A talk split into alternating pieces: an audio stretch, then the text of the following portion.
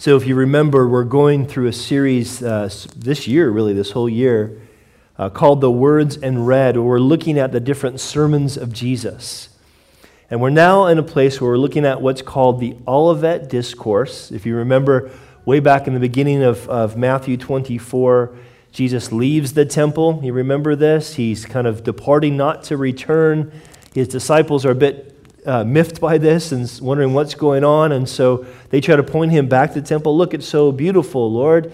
And he says, Look, this temple is going to be torn apart. And they're so dumbfounded by this, they don't say anything for about 30 minutes as they walk away from the Temple Mount to the Mount of Olives, where then they finally say to Jesus, When's this stuff going to happen? And so the whole discourse in Matthew 24 and 25 is Jesus kind of answering the question when are the things going to happen? When, is, when are you going to come as the king? When are you going to set up your kingdom? And so these, this discourse has to do with that. And we talked about last week, uh, we, we, we mentioned the reality that, that most of the parables that Jesus tells in these two chapters really have one basic explanation, or one basic, I should say, application. They are be ready. Be ready. Be prepared. God wants us to be prepared. Jesus wants us to be prepared for the kingdom. We can say uh, with clarity, with truth, Jesus is preparing us to be in the kingdom. We talked last week about the work of the Holy Spirit, and that work begins long before we're saved, where the Holy Spirit begins to draw us to Christ, show us our need for a Savior, show us our need for, for His death, resurrection, His life and then begins to, to reveal to us how worthy Jesus is and how we should trust him. We should call upon him. And so, even if you're here today, just as a visitor, even if you're here today, just kind of checking this Jesus stuff out, we believe with all of our hearts that God, the Holy Spirit, is working on you. He is wanting to draw you to Jesus, He's wanting to prepare you to be a full fledged member of His kingdom. And so, these words, these parables, these teachings that Jesus gives are all about that. They're all about preparing us. Now, this uh, particular parable, the parable of the talents, uh, is one that gets a lot of people confused. And, and part of it comes from just that idea of a talent. When we heard that, we hear that word talent in English, we think of an ability. Now, we have to understand what a talent was. A talent, in the, in the biblical sense, was in the Old Testament, it was a weight, a measure of weight, how much something weighed. In the New Testament, it was then, by that time, that, that measurement had to do with an amount of money, specifically a large amount of money. Depending if it was a talent, a weight of gold, or a weight of silver, it had a certain value to it. And so when Jesus is talking about talents here, they're not thinking abilities, they're thinking money. But we're going to see in the parable that this has application to more than just how we use our money. It has to do with it has to do with how we use all opportunities that are given to us. Everything. It has to do with this word called stewardship. Now, stewardship is this idea that um, that we are responsible for somebody else's goods. So that something else belongs to the stuff belongs to somebody else, but we have a responsibility to use that in a certain way. That's stewardship. And in a very real sense, all of life is a stewardship. All that we have, the fact that we are alive, is a stewardship. That God sovereignly puts us where He wants us to be as a stewardship. He says, okay, this is what I have for you. This is the place that I have for you, and it's for a specific reason.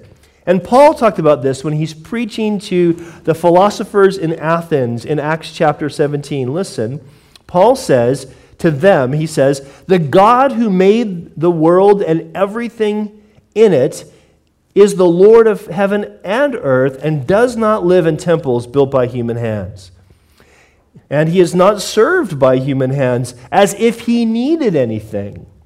Rather, he himself gives everyone life and breath and everything else. From one man, he made all the nations that they should inhabit the whole earth. Listen, and he marked out their appointed times in history and the boundaries of their lands, and this is why, listen, God did so that they would seek him and perhaps reach out for him and find him, though he's not far from any of us. In other words, listen, God says, You were born in the country you're born in. You, were, you are meant to live in Norwich right now for a reason. And that reason is this you could know God. That's what He does. And you have a stewardship. You have a, he's given you something that doesn't belong to you, a responsibility to do something with that life. And so when we're reading through this and we think talents, don't think just money, think whole life. Think the stewardship of your entire life. Now, again, the English word talent, the reason it became to be used in the idea of ability, because it is because this applies to all life. It was applying this kind of biblical truth that they said, okay, your talent, you, what you possess, is the idea. And so we want to talk about this today. We want to see how, how is God preparing us? How is the Lord Jesus preparing us for his kingdom through faithful stewardship? What does that look like? So here's the first thing. We're going to see that God gives us, listen, God gives us opportunities as individuals. Look at verse 14 again. He says clearly, listen, the kingdom of heaven is like a man who travels to a far country. What does he do? He calls his servants and he delivers what? His goods to them. And he does so, notice in verse 15, to each one according to his own ability. So, two really important things, right? First is in this parable, the master is not giving them something that belongs to them, he's giving them something that belongs to himself. The master says, This is mine. I'm giving you this responsibility. This is what he says. Now, here's what the scripture says plainly. You can't get plainer than this Psalm 24 1. The earth is the Lord's and all its fullness, the world and those who dwell therein. Now, right away, there's something in us that wants to push back from that. We don't like the idea of somebody else owning us. And understandably so. We, we, the idea of a human owning a human is reprehensible, and it should be. Slavery is always abomination. It should be.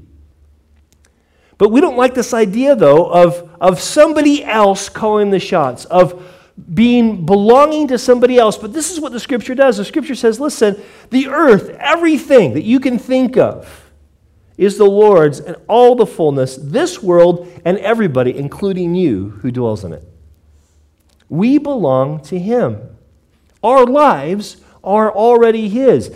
We, we talk, sometimes we use language as Christians like, okay, I gave my life to Jesus in, you know, whatever time it was. October 4th, 1987. That was me. Most of you weren't born then, but that's when I became a Christian. So, so that's, that's what we do. We think, okay, that's, that's, we gave our lives to Jesus. No, no, no, no, no. We realized that Jesus gave us life at that time. I realized that that my life belonged to him at that time. He's the one who's given all life. The Bible's really clear in the book of James that every good gift, every perfect gift comes from the Father of lights with whom there's no shadow of turning, the one who doesn't change. So the Bible doesn't try to convince you of that reality, it just assumes it's the case. It simply assumes that everything that is comes from God the Creator belongs to God the Creator and is given to us as stewardship. Everything. Now, there's something else here, though, too. The fact that it all comes from God means none of us have any bragging rights. If you have more money than somebody else, it's not because you deserved it. I'm not saying you didn't work for that, but it's not because you deserve it. It's because God's graced you with that. If you have more talent, more ability than somebody else. Not because you deserve it, because God's graced you with that. If you're better looking than somebody else,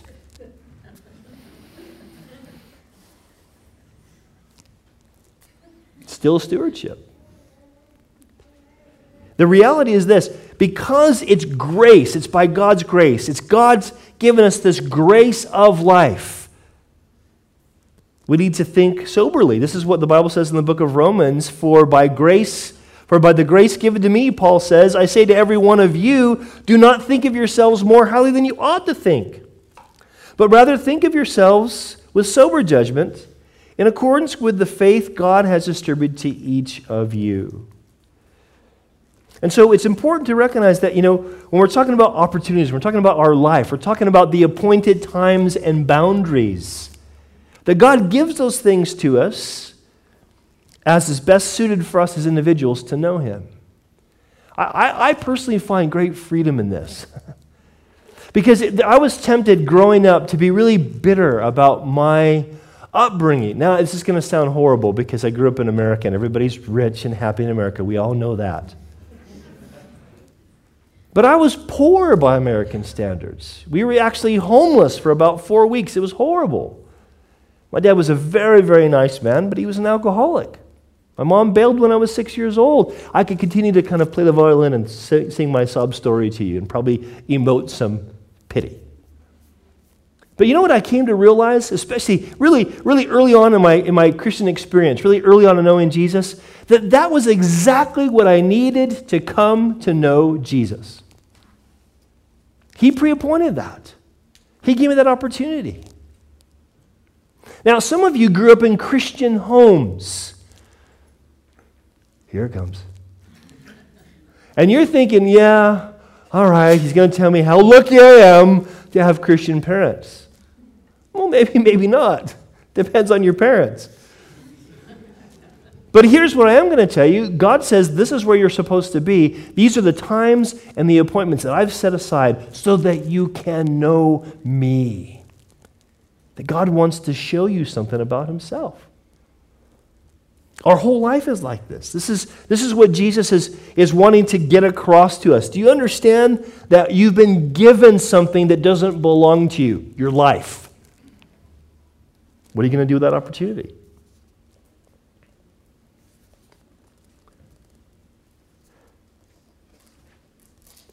Now, and this is the thing that we have to think about because the truth is, we choose how we're going to respond to those opportunities.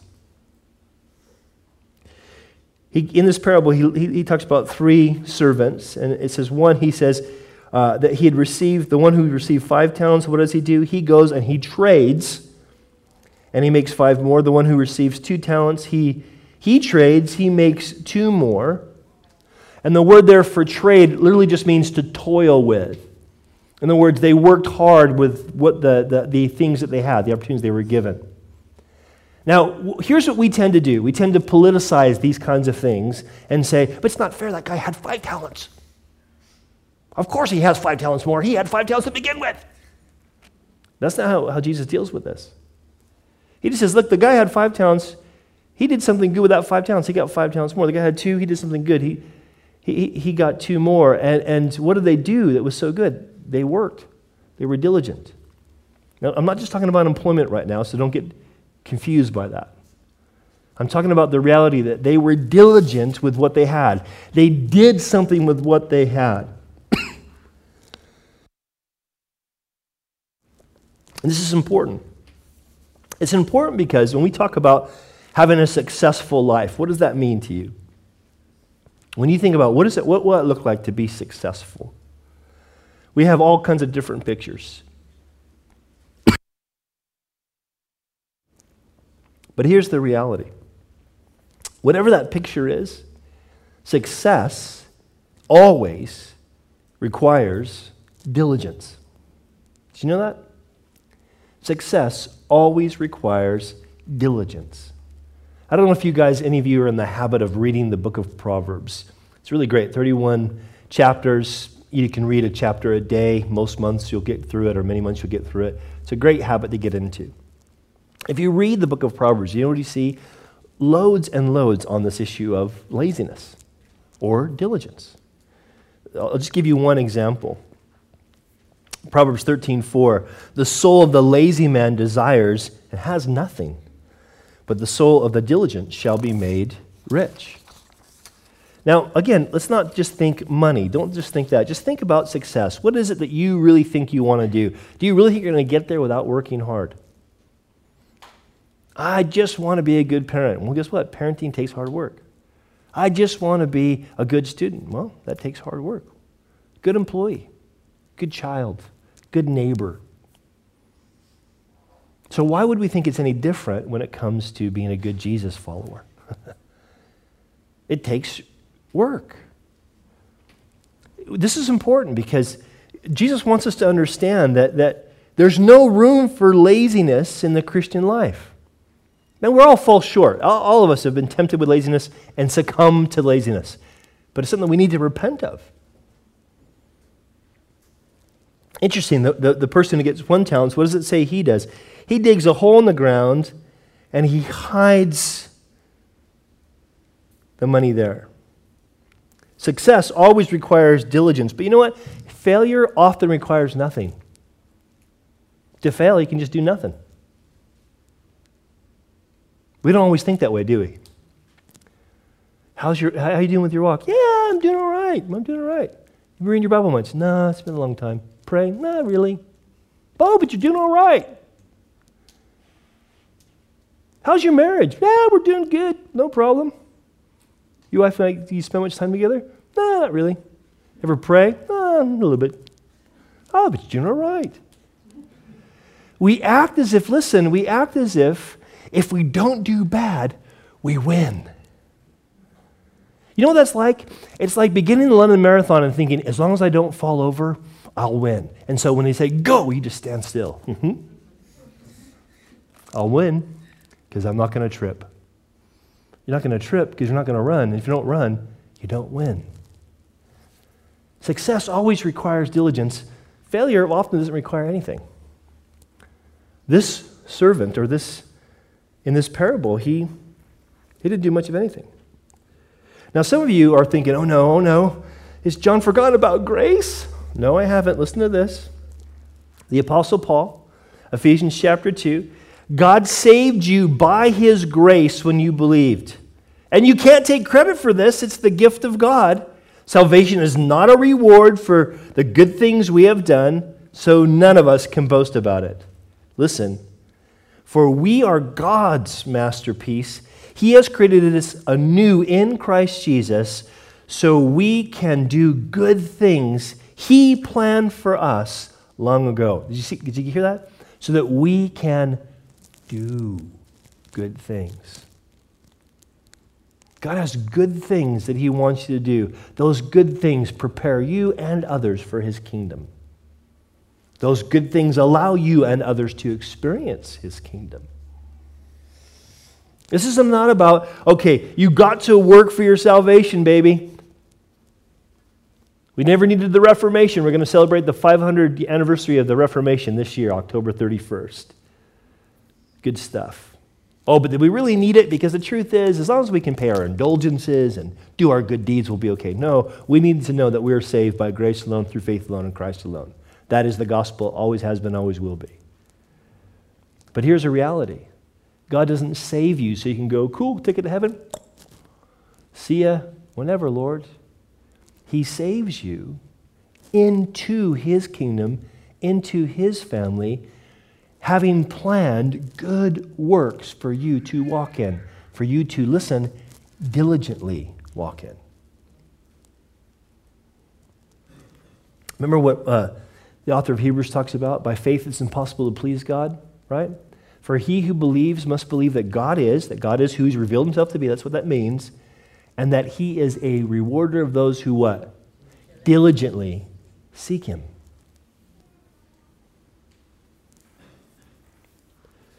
We have to choose what we're going to do, how we're going to respond to these opportunities. And so Jesus continues with this parable, and it says in verse 19 that after a long time, the Lord of those servants came and settled accounts with them. So, in other words, the master comes back and he says, Okay, let's, let's see how you've done with what I've, I, have given you. This is the, the, the day of reckoning.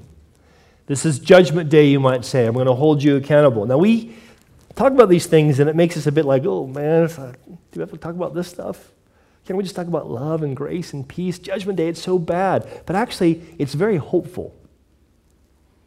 The idea of the master coming back to say, let's settle accounts, let's see how you did, is a hopeful thing when you're actually walking with the master, doing the things he wants you to do. Listen to this. It says in, in, Romans chapter 2, this is, this is how Paul deals with the judgment day. Listen, he says, God will judge everyone according to what they have done. He will give eternal life to those who keep on doing good, seeking after the glory and honor and immortality that God offers. But he will pour out his anger and wrath on those who live for themselves, who refuse to obey the truth and live lives instead, live instead lives of wickedness. Do you, do you understand what's happening here? That Paul's saying he's in the same vein, in the same place. He's saying, yeah, man, God's coming back. He's going to judge. And it's bad news for those who live for themselves, but it's great news for those that are living for Him, for those that know Him and want to follow Him and trust Him. It's great news. Why? This is the second main thing I want us to think about.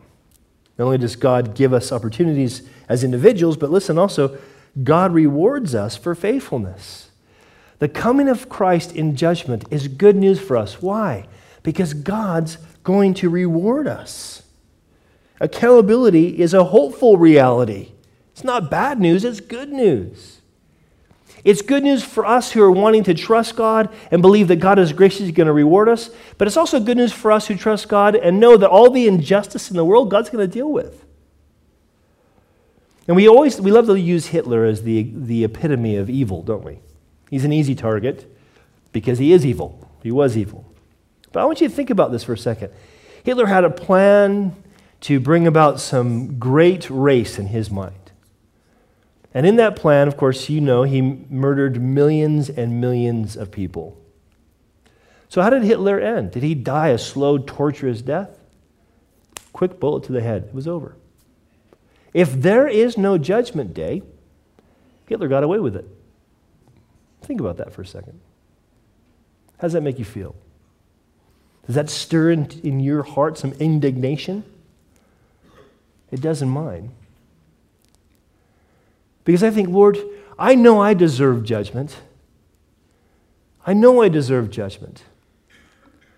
But I believe Christ died for me so I could be forgiven. But what does that mean for all those who aren't forgiven? What does that mean for all those who have done hideous things? Well, the hope that I have that one day when I face God, I'm going to be forgiven is the same, is connected to the same hope that one day when the Lord comes back, He's going to judge righteously. Because can we all agree we don't get judgment right down here? As, as hard as we try to have just legal systems, we still get it wrong.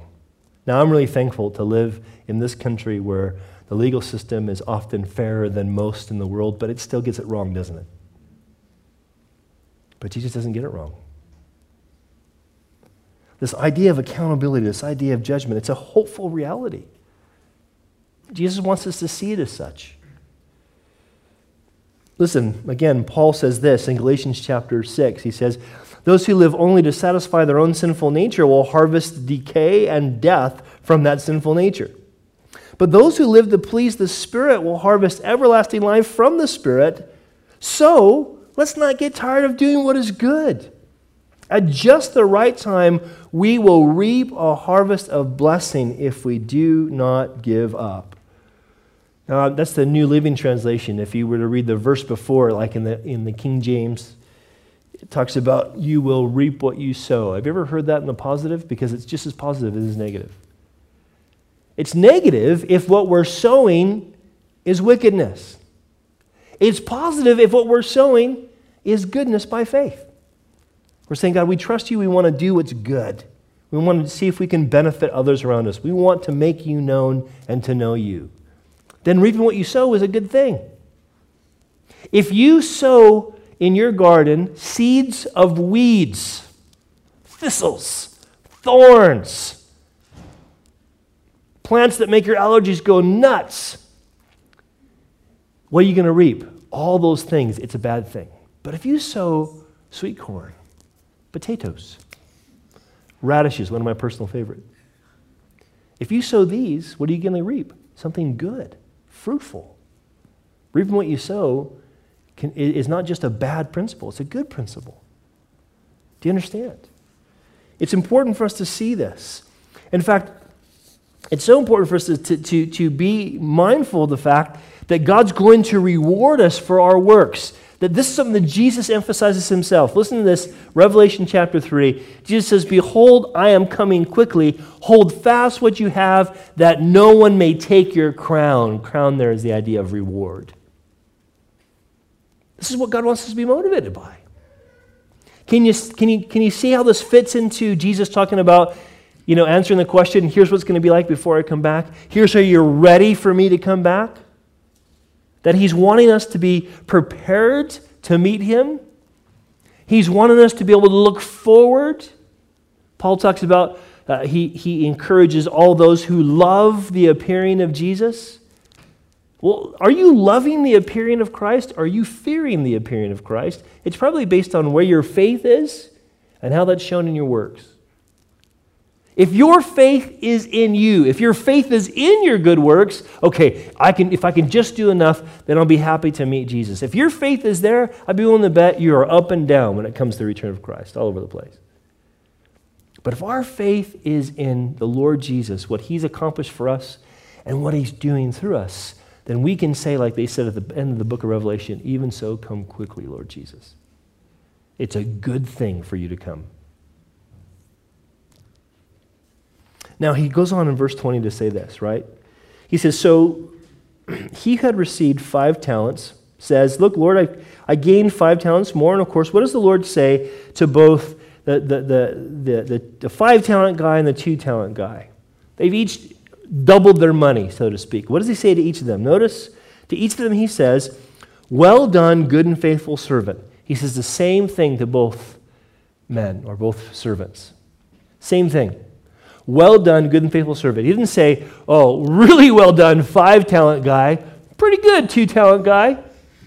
No, well done, good and faithful servant. Didn't make any distinction about the opportunities they had. He only is saying good job because they were faithful.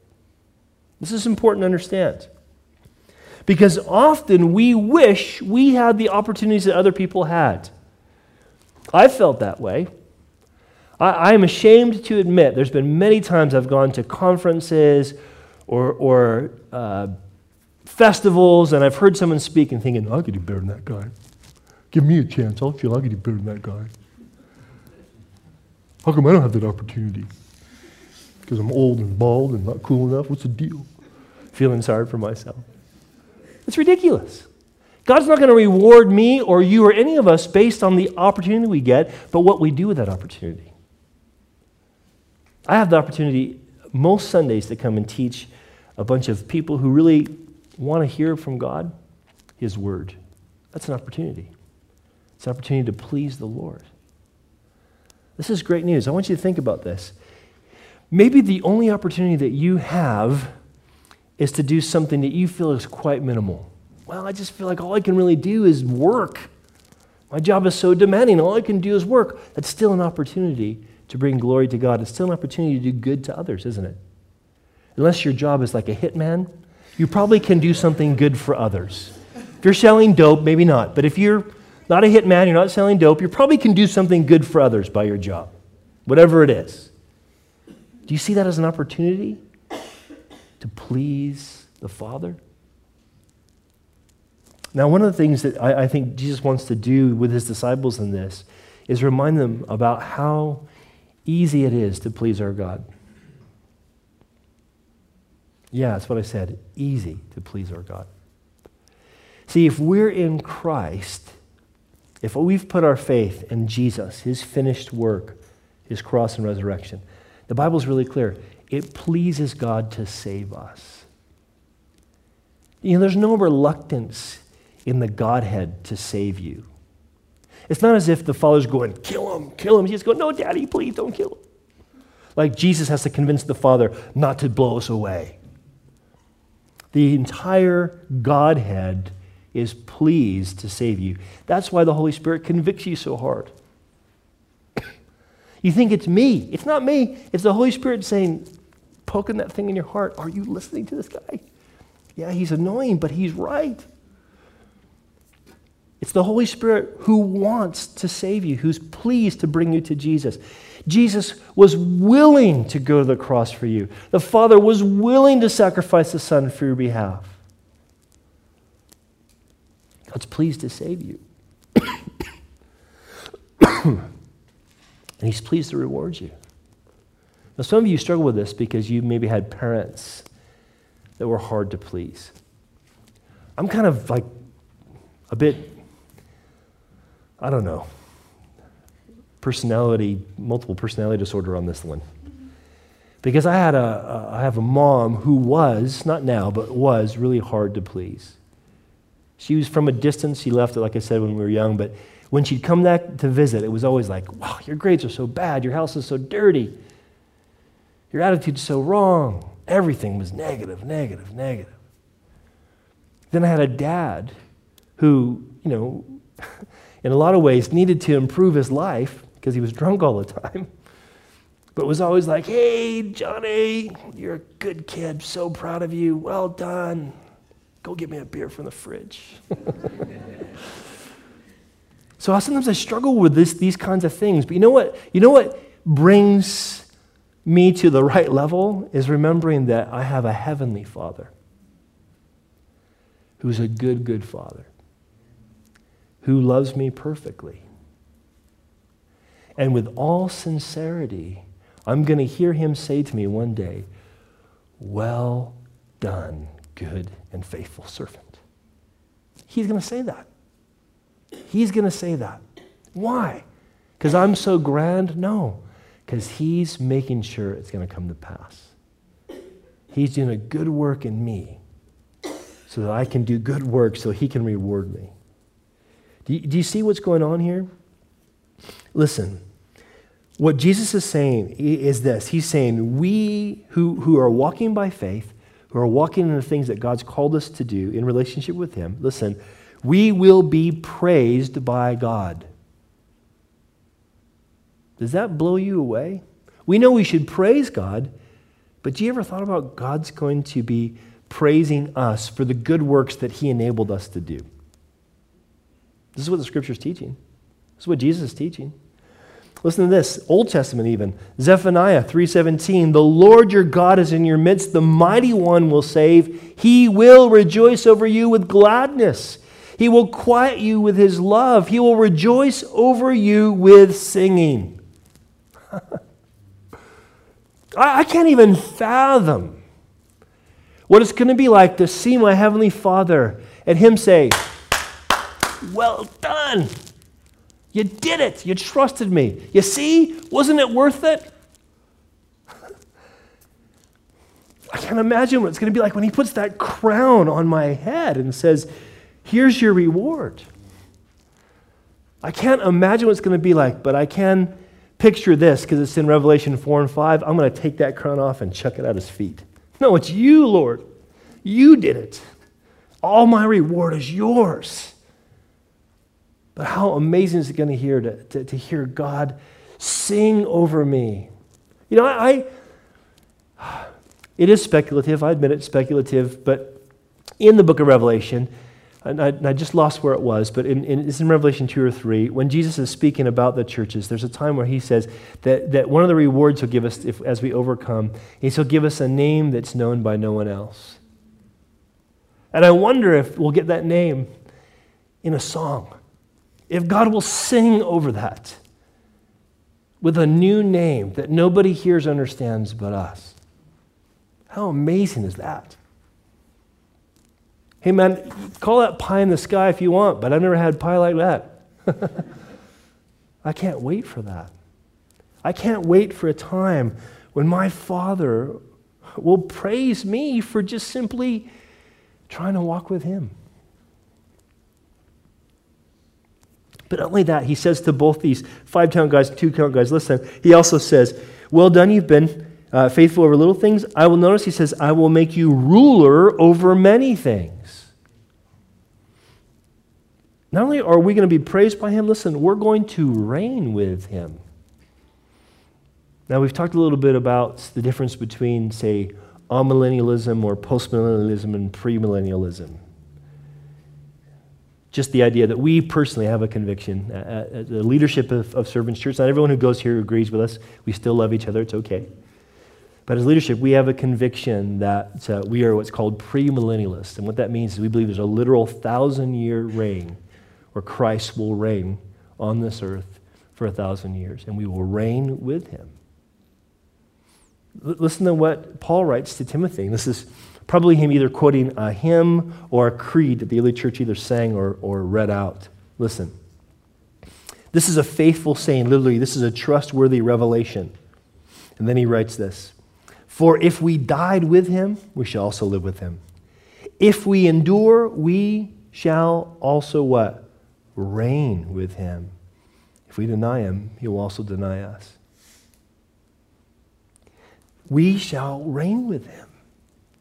What an amazing thing. Please don't picture heaven and your reward if you just kind of plucking a, you know, a harp on a cloud with little wings and you're like a fat little baby. And that's not, it's not going to be like that. We're going to know as we're known. We're going to have greater responsibilities that I have less burden than we do now. It's going to be glorious. We're going to have things to do, things that help us know God even more. Not only that, he says to both the five talent guy and the two talent guy, listen, he says, enter into what? The joy of your Lord. So not only are we going to be praised by him, we will reign with him, but also listen, we will celebrate with him. You know, you need to know something? God likes to party. Uh, listen, this is what Jesus says. Luke chapter 15. I'm serious. Luke chapter 15. Jesus says, in the same way, there is joy, this is jumping for joy, in the presence of God's angels when even one sinner repents.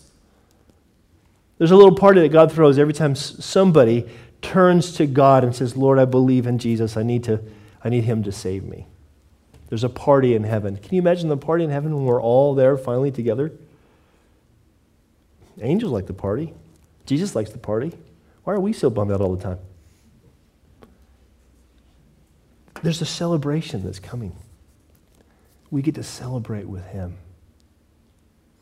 Isn't it sad that we neglect or ignore or disbelieve that reality and instead are always trying to party down here? Hey, don't get me wrong, there's times for us to celebrate. One of the reasons we have a bring and share is to have some good food and to celebrate that we are one in Christ. We're supposed to do that. God commands. I, I think weddings should be beautiful and ornate as much as we can afford. You know, obviously, we don't want to waste a bunch of money we don't have, but and should be a time of celebration. Baptism should be celebration. Communion should be celebration. But all of it points to the, the celebration that we're going to have when we see Him face to face. Now, did you see this? The five talent guy and the two talent guy, different opportunities, but the same reward.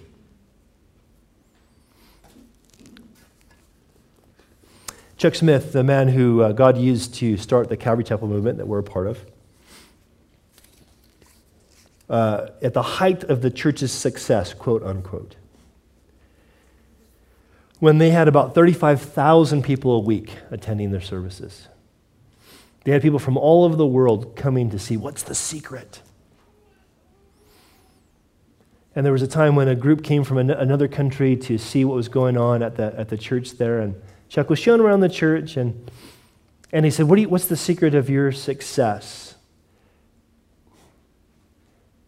And he said, Okay, come here. And he took him to this little room, and there's this little room, about, I don't know, about a, fifth the size of this room. And in that room, people were praying 24 hours a day. Not the same people, obviously, but they would go like in three or four hour shifts. They'd go and they'd pray, and then uh, other people would go in there and pray. They had people praying 24 hours a day that God would do what He wants to do. And they were like, wow, that's amazing. That's great. We can see, yeah, God answers prayer. And someone asked him, Are you excited about the rewards you'll have in heaven? He goes, No, no, no. they're the ones who'll get the reward. They're the ones. It's not the guys who do the stuff up front, it's the people who are behind the scenes, on their face daily praying. When I went to Costa Mesa in January, I'd never been there on a, on a Sunday morning before. It's a huge, it's still a big church. It's not 35,000 anymore. It's more like, I don't know, about 9,000, but it's still, that's still massive. And someone came up to me and he, and he said, I know who you are. This is in a sanctuary that seats about 2,000 people. Someone came up and says, I know who you are. You're one of our missionaries. And we pray for you every week.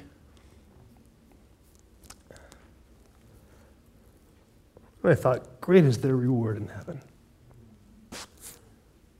God's going to reward them for that faithfulness. Guys, listen. Jesus wants us to understand the way we're going to be prepared for his coming is to recognize that being a faithful steward means that we believe God is going to reward us. Not according to our ability or opportunity, but to, according to our faithfulness. What are we doing with what God's given us? Now, I wish the parable ended there, but it doesn't. Because the same God who gives us an opportunity as individuals, the same God who rewards us for our faithfulness, also, that God condemns our inactivity. Look at verse 24. Then he said, Then he who had received the one talent came and said, Lord, I knew you to be a hard man, reaping where you have not sown and gathering where you have not scattered seed. And I was afraid, and I went and I hid your talent in the ground. Look, there is what is yours. There you have what is yours. Now, Bible scholars are kind of divided about what this means. Some, some think that in the parable, what's happening is the master, or, or, or that the, um, um, that the servant is wrongly viewing the master, that he thinks he's harsh, he's accusing him of things he hasn't done, and because he thinks he's harsh, uh, he's not responding to him the right way. Others say, no, no, what's going on here is he's seeing him the right way, but he's having the wrong response to how the master's revealed himself to be. Either way, the application is the same. What you have going on here is a wrong response to the revealed character of the master. That's what you have. The wrong response.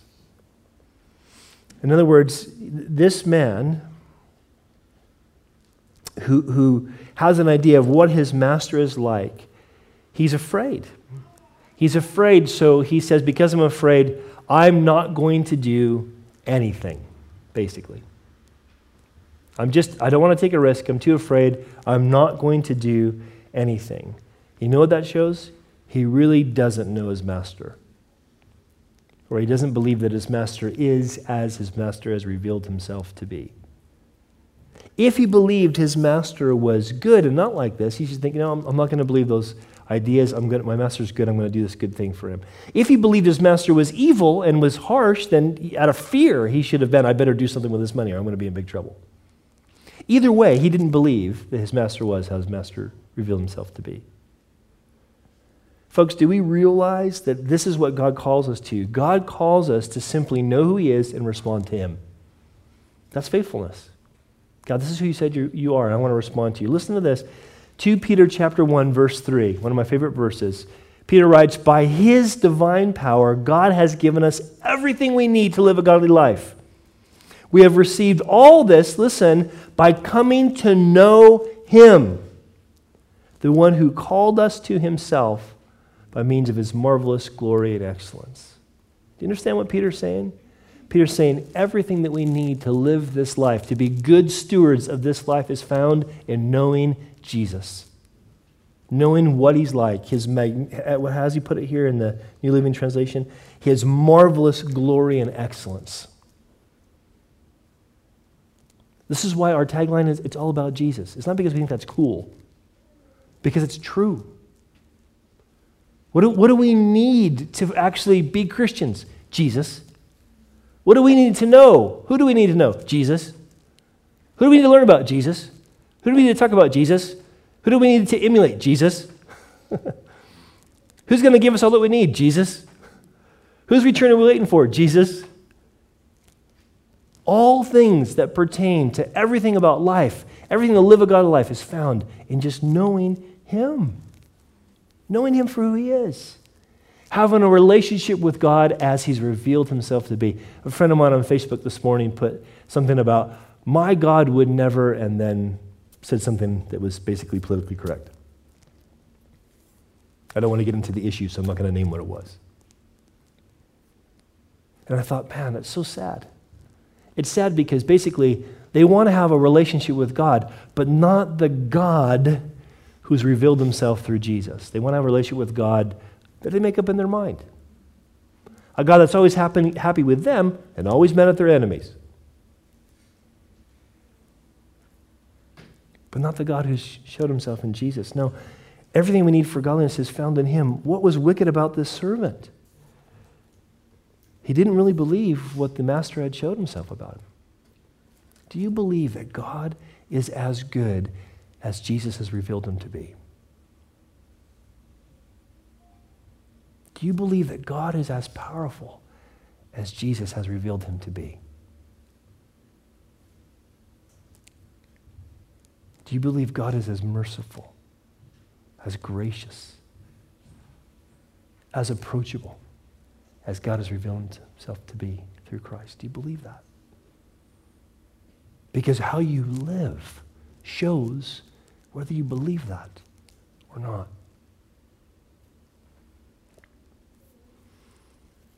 And so Jesus, or the master should say, sorry, the master says to the servant, verse 20, uh, verse 26. But the Lord answered and said to him, You wicked and lazy servant. You knew that I reaped uh, where I have not sown and gathered where I have not gathered seed. So ought you not have deposited my money with the bankers, and at my coming I would have received back my own with interest? Here's something common sense. You could have just put it in the bank and got 1%. I want you to understand what's going on here. This servant, by hiding the talent that God had given him, is proving that he doesn't really believe the master's coming back. You see, if he puts it in the bank, the bank knows it belongs to the master. If he hides it, nobody knows where it is but him. And when the master doesn't show up, guess who gets to keep it? He does. His hiding equals faithlessness. He really doesn't believe, not just in the character of the master, but in the word of the master that he's going to come back. He didn't believe it. Otherwise, he would have stuck it in the bank. He would have done something even minimally use, useful with it.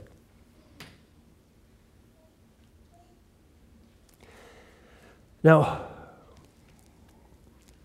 can you understand why we don't shy away from this kind of stuff?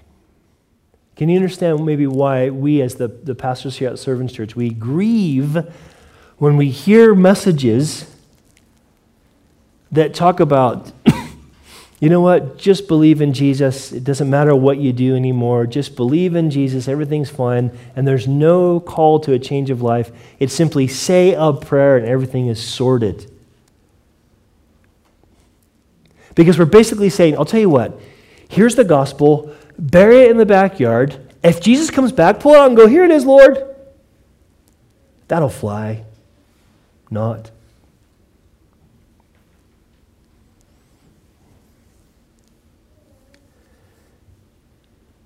And so it says in verse 28 the master said, Take the talent from him and give it to him who has 10 talents. Does that seem unfair? It does, really, if you think about it. Why give it to, give it to the two talent guy? He needs more, doesn't he? Now, give to the guy has 10 talents, and this is why. Here's what Jesus says For everyone who has, more will be given, and, and he will have an abundance. But from him who does not have, even what he has will be taken away and cast the unprofitable servant into outer darkness, and there will be weeping and gnashing of teeth. One thing that all Bible scholars believe is that when Jesus is referring to that weeping and gnashing of teeth, it connects to all that else is in the book of Matthew, which is revealing a final judgment the lake of fire, hell, basically. Now, now this is serious. This is sobering.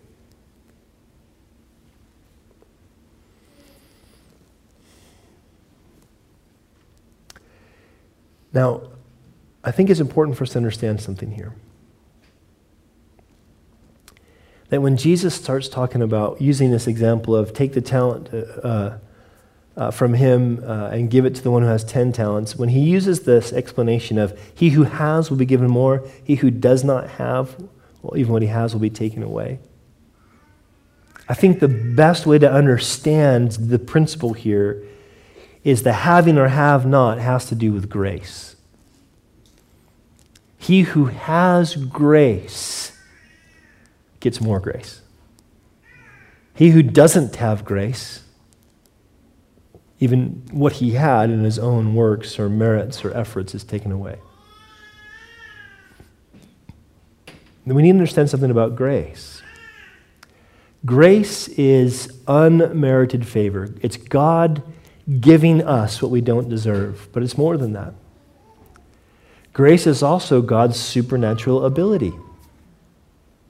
So you could say grace is unmerited supernatural enablement. So that we, as sinners, as enemies of God, we who would push God away, God, by His Spirit, draws us to Jesus so that as we, and graciously does that, we don't deserve that. He draws us to Jesus undeservedly, and as we call upon Jesus and Jesus saves us, what happens? God gives us grace, and as, as the Gospel of John says, it's grace upon grace. God gives us this en- enablement to actually trust Him and walk with Him, follow Him, live in those good works He's created for us to do. They're grace. That's why Paul says, Paul talks about his ministry in 1 Corinthians 15. He says, Look, I ministered harder than any, all the other apostles. He's not bragging, he's just being factual. He says, But it wasn't me, but the grace of God in me. I am what I am by the grace of God, he said. It's God who, who gave me this ability. It's God who gives me this opportunity graciously. I'm just trying to be a good steward of it. This is why, listen, Jesus says in John 17 10, I'm almost done. Jesus says, So likewise, you, when you have done all those things which are commanded, say, We are unprofitable servants. We have done what was our duty to do. Why would Jesus have say this to his disciples who gave up everything to follow him, who uh, all sort of were persecuted severely? Uh, church history tells us all but one was martyred for their faith. At the end of that, you're supposed to say, just unprofitable servants. That seems a bit harsh. No. He's saying, understand it's grace. It was grace that brought you to me. It was grace that kept you. It was grace that gave you the ability to endure that persecution. And it's by grace I'm going to reward you for all of it. It's grace. If God was going to reward me based on my good deeds outweighing my bad deeds, I would be in hell. Because deeds aren't just about the things that I do, but the thoughts that I have, the motives that I have. And to be honest, my motives, my thoughts are often wrong. I often try to do the right thing, and people would probably look at me and say, You do the right thing most of the time, but often I'm doing the right thing for the wrong reason. God's going to judge me for that as well. No, the amazing thing about grace is this God, in His grace, forgives us for all the wrong we've done in action, in attitude, and motive. But also, God in His grace rewards us for all the good that we've done, all the right that we've done, by faith in Him in obedience. Grace. Here's the reality, and I'll finish with this.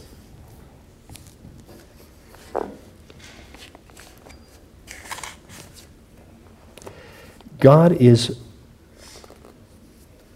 preparing us for a kingdom. And He's calling us to stop compartmentalizing our lives. This is my relationship with my spouse, with my employers, with my church family, with my God. And I just have to prioritize. Okay, God's got to go first, and maybe this week church, next week family, or I'll try to try to get the balance right somehow. And we compartmentalize our lives and think, I'm doing okay in that bit, not do, doing so good in that bit. Doing great in sexuality, doing bad in work ethic. Doing great in work ethic, doing bad in relationships. Doing great in relationships, doing bad in sexuality. We compartmentalize. But Jesus is saying, don't you realize everything you have, every bit of your life, every relationship, is an opportunity for you to know me. And good stewardship is about you saying, Lord, it's all about you. I want to know you. So give me grace. You've given me so much grace. Give me more grace. Grace upon grace. Where my sin abounds, may your grace abound much more so that when I see you face to face, I will hear you say, Well done, good and faithful servant. Would you bow your heads and close your eyes? So I'm going to close in prayer.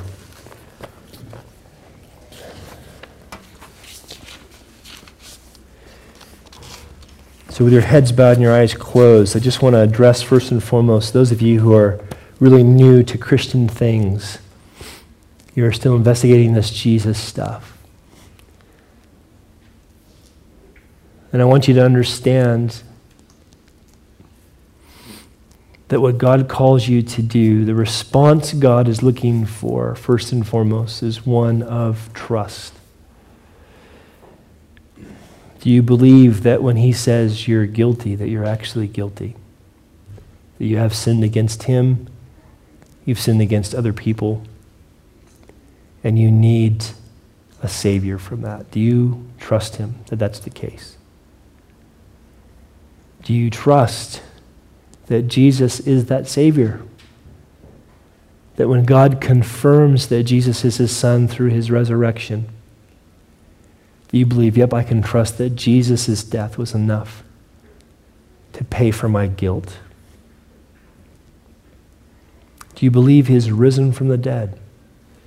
That clear testimony of Scripture that all the New Testament is built on, the historical bodily resurrection of Jesus. Do you trust that? Those are the good works you're, you're first and foremost called to walk in. The Bible says, Call on the name of the Lord and you shall be saved. If you're new to this Christian stuff, you need to know this. God calls you to call on Him, to put your trust in Jesus and to ask Him to save you. And you know what? Jesus promises no one who comes to Him will He cast away. You call on Him, He will receive you, and He'll begin to change you from the inside out. If you've never called on Jesus to save you, do that right now. Pray to Him. Say, Lord, I believe you are who you've shown yourself to be in Jesus, and I believe you died for my sins I believe that you are alive today. You've resurrected. I believe you're coming again, and I want to be right with you. Forgive me. Wash away my sins and make me right with you. Pray that. Call on God.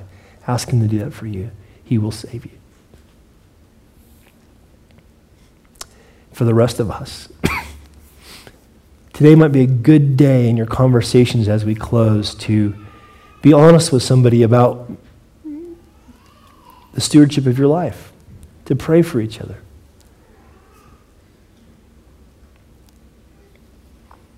To say, Lord, I, I, I want more than anything to hear from you. Well done, good and faithful servant. Grab someone today and ask, ask them to partner with you that you will bear their burdens, they will bear yours, and you'll go to God together with this.